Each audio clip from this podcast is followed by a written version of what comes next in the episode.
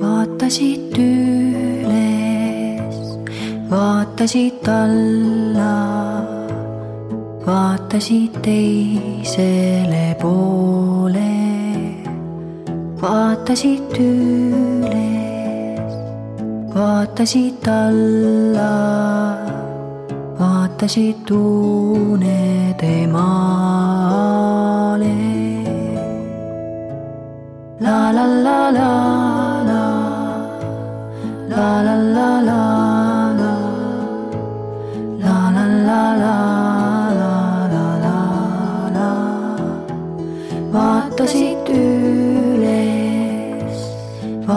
vaatasid alla, vaatasid unede maale. tere ööd. mina olen Epp, kirjanik Epp Petrone. ja mina tahaksin sinuga nüüd reisima minna. jaa, reisima. kas sa oled kusagil seal teki all ja pea on padja peal? ja on hästi hea olla. ja siis sa imestad, et kuidas saab reisima minna praegu. aga ma mõtlen seda et kui silmad kinni panna, siis on kõik võimalik. räägitakse, et kõige tähtsamad reisid tulevadki siis, kui inimene õpib silmad kinni oma sisemuses reisima. me hakkame nüüd proovima. räägitakse, et kui sa paned silmad kinni ja ootad natuke aega, siis hakkad mingisuguseid pilte nägema ja tavaliselt sa näed kõigepealt tähistaevast öösel. proovime, kas on nii, kas sa näed taevast? taevas on väga eriline. Ta on eriline päevasel ajal ka, aga öösel, kui on selge taevas, siis paneb kohe ikka väga imestama, kes me oleme ja kust me oleme tulnud ja kuidas see kõik üldse saab võimalik olla? Need tähed on ju tegelikult väga-väga kaugel. teadlased on selle välja arvutanud. kas sa tead, mis on meie kõige tähtsam täht? Kõige lähedasem täht? selle tähe nimi on päike. päike on ka täht. päike on meile nii lähedal. tema on räägitakse, et lähedal. sada viiskümmend miljonit kilomeetrit lähedal. kas sa tead, kui palju on üks kilomeeter, kas sa tunnetad seda?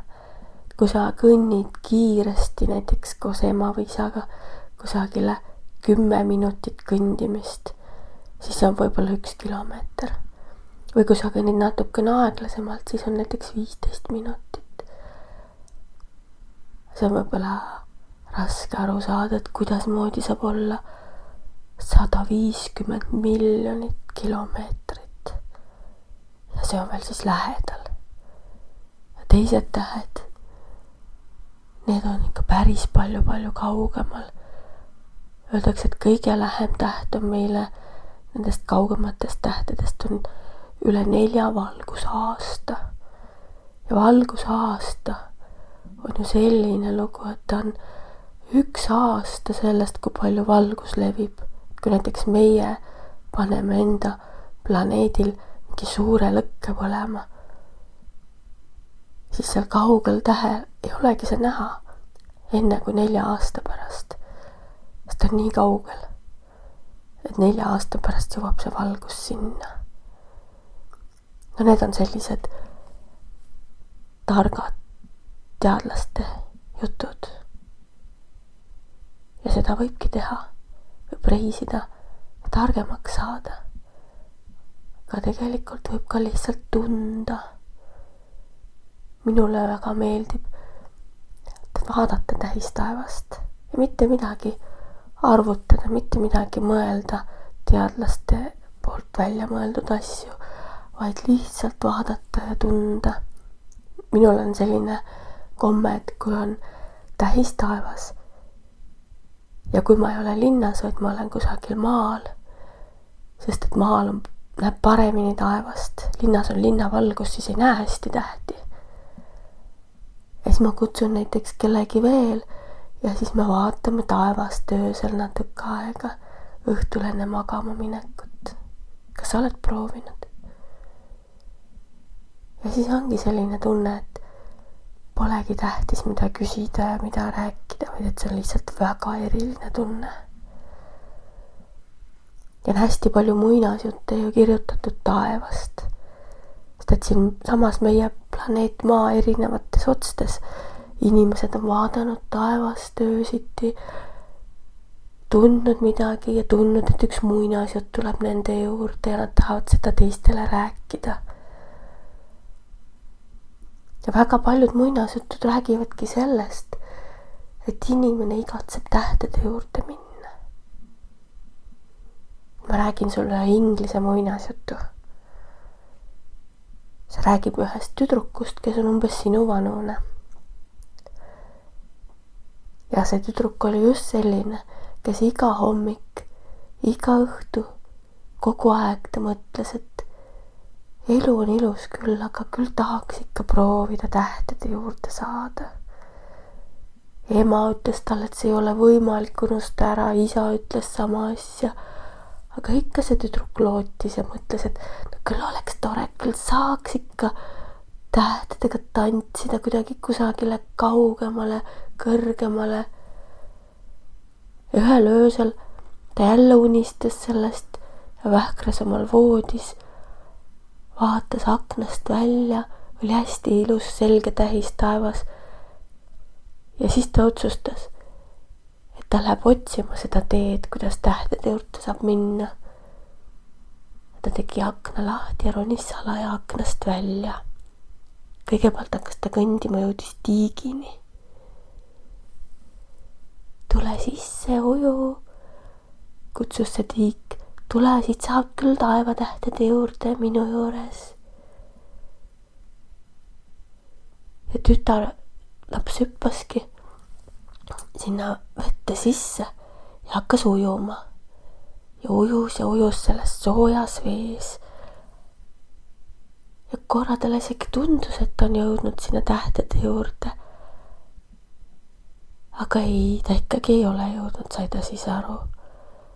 aga ta märkas, et tiigist algab üks väike oja, selline veenire läheb tiigist välja tule siia minu sisse, kutsus see oja teda. taevatähed käivad siin minu sees mängimas igal öösel. tule, hulla minu vee sees. ja tüdruk hüppaski nüüd ojja sisse. Ja hakkas seal kalpsama ja kalpsas ja kalpsas ja vaatas, et on nagu taevatähed, aga katsuda ta neid ikka ei saa ja seal ojas edasi liikudes hakkas ta jõudma ühe öise heinamaa juurde. ta ronis ojast välja, sest et ta nägi, et seal heina sees tantsivad pisikesed sätendavad haldjad. Kas sina oledki see tüdruk, kes tahab tähti katsuda? küsisid need haldjad. tule tantsi meie vahel, siinsamas meie jalgade all nendes kastepiiskades ongi ju taevatähed peidus. tüdruk imestas natukene. aga siis ta läkski tantsima, ta oli küll palju suurem kui need väikesed haldjad.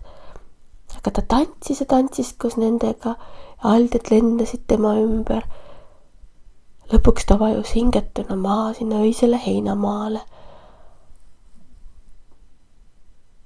ja kui ta oli natukene puhanud ja hinge tõmmanud, mõtles ta, et see tunne on küll umbes selline, nagu võiks olla seal tähtede juures. ja haldjad tantsisid ikka edasi. Aga need ei olnud ju taevatähed, need olid ikkagi kastepiisad, mis seal läikisid. kuule, tüdruk, sa tahad vist ikka päris tähtede juurde jõuda? küsisid väikesed haldjad siis tüdruku käest. kas sa ikka pole rahul? no tule siis. sõidame meie hõbekarva hobusega. tule siia peale. ja kui sa jõuad hobusega ratsutades läbi öise taeva. tüdruk küsib, kas tähtedeni? ei, meie hobune ei saa nii kõrgele minna. aga ta saab sind viia ühe trepi juurde. ja siis selle trepi pealt edasi kõndides, siis sa jõuadki sinna, kuhu sa unistasid. tüdruk hüppaski hõbekarva hobuse selga, see oli selline suur hobune, nagu temaga mahtus. Ja paar haldjat hüppas talle sinna juurde ja nad hakkasidki läbi öö ratsutama. kuni nad jõudsid hõbekarva sillerdava trepini. see oli selline silla moodi trepp, see kaardus üle taeva, üle metsa, üle heinamaa kusagile väga-väga kaugele. nüüd sa pead siit üksi edasi minema, ütlesid haldjad, sest meie oleme maahaldjad. meie ei saa edasi tulla. aga sina mine. tüdruk libistaski ennast hõbekarva hobuse seljast maha ja hakkas astuma trepi peal ta astus ja astus ja astus. aga iga sammuga läksid ta jalad aina raskemaks. ja ta tundis, et hakkab kusagile libisema. Ja ta libises ja libises, libises. kuni käis üks prõnts. ja ta avastas ennast enda voodi eest maast. vaat selline lugu.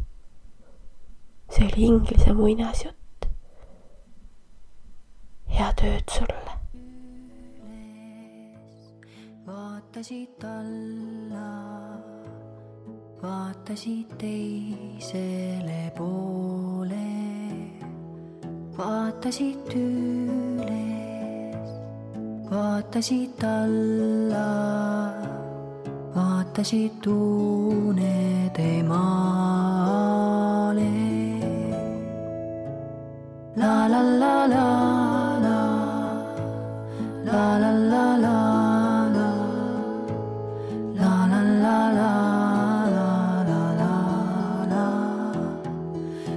vaatasid üles, vaatasid alla, vaatasid uue.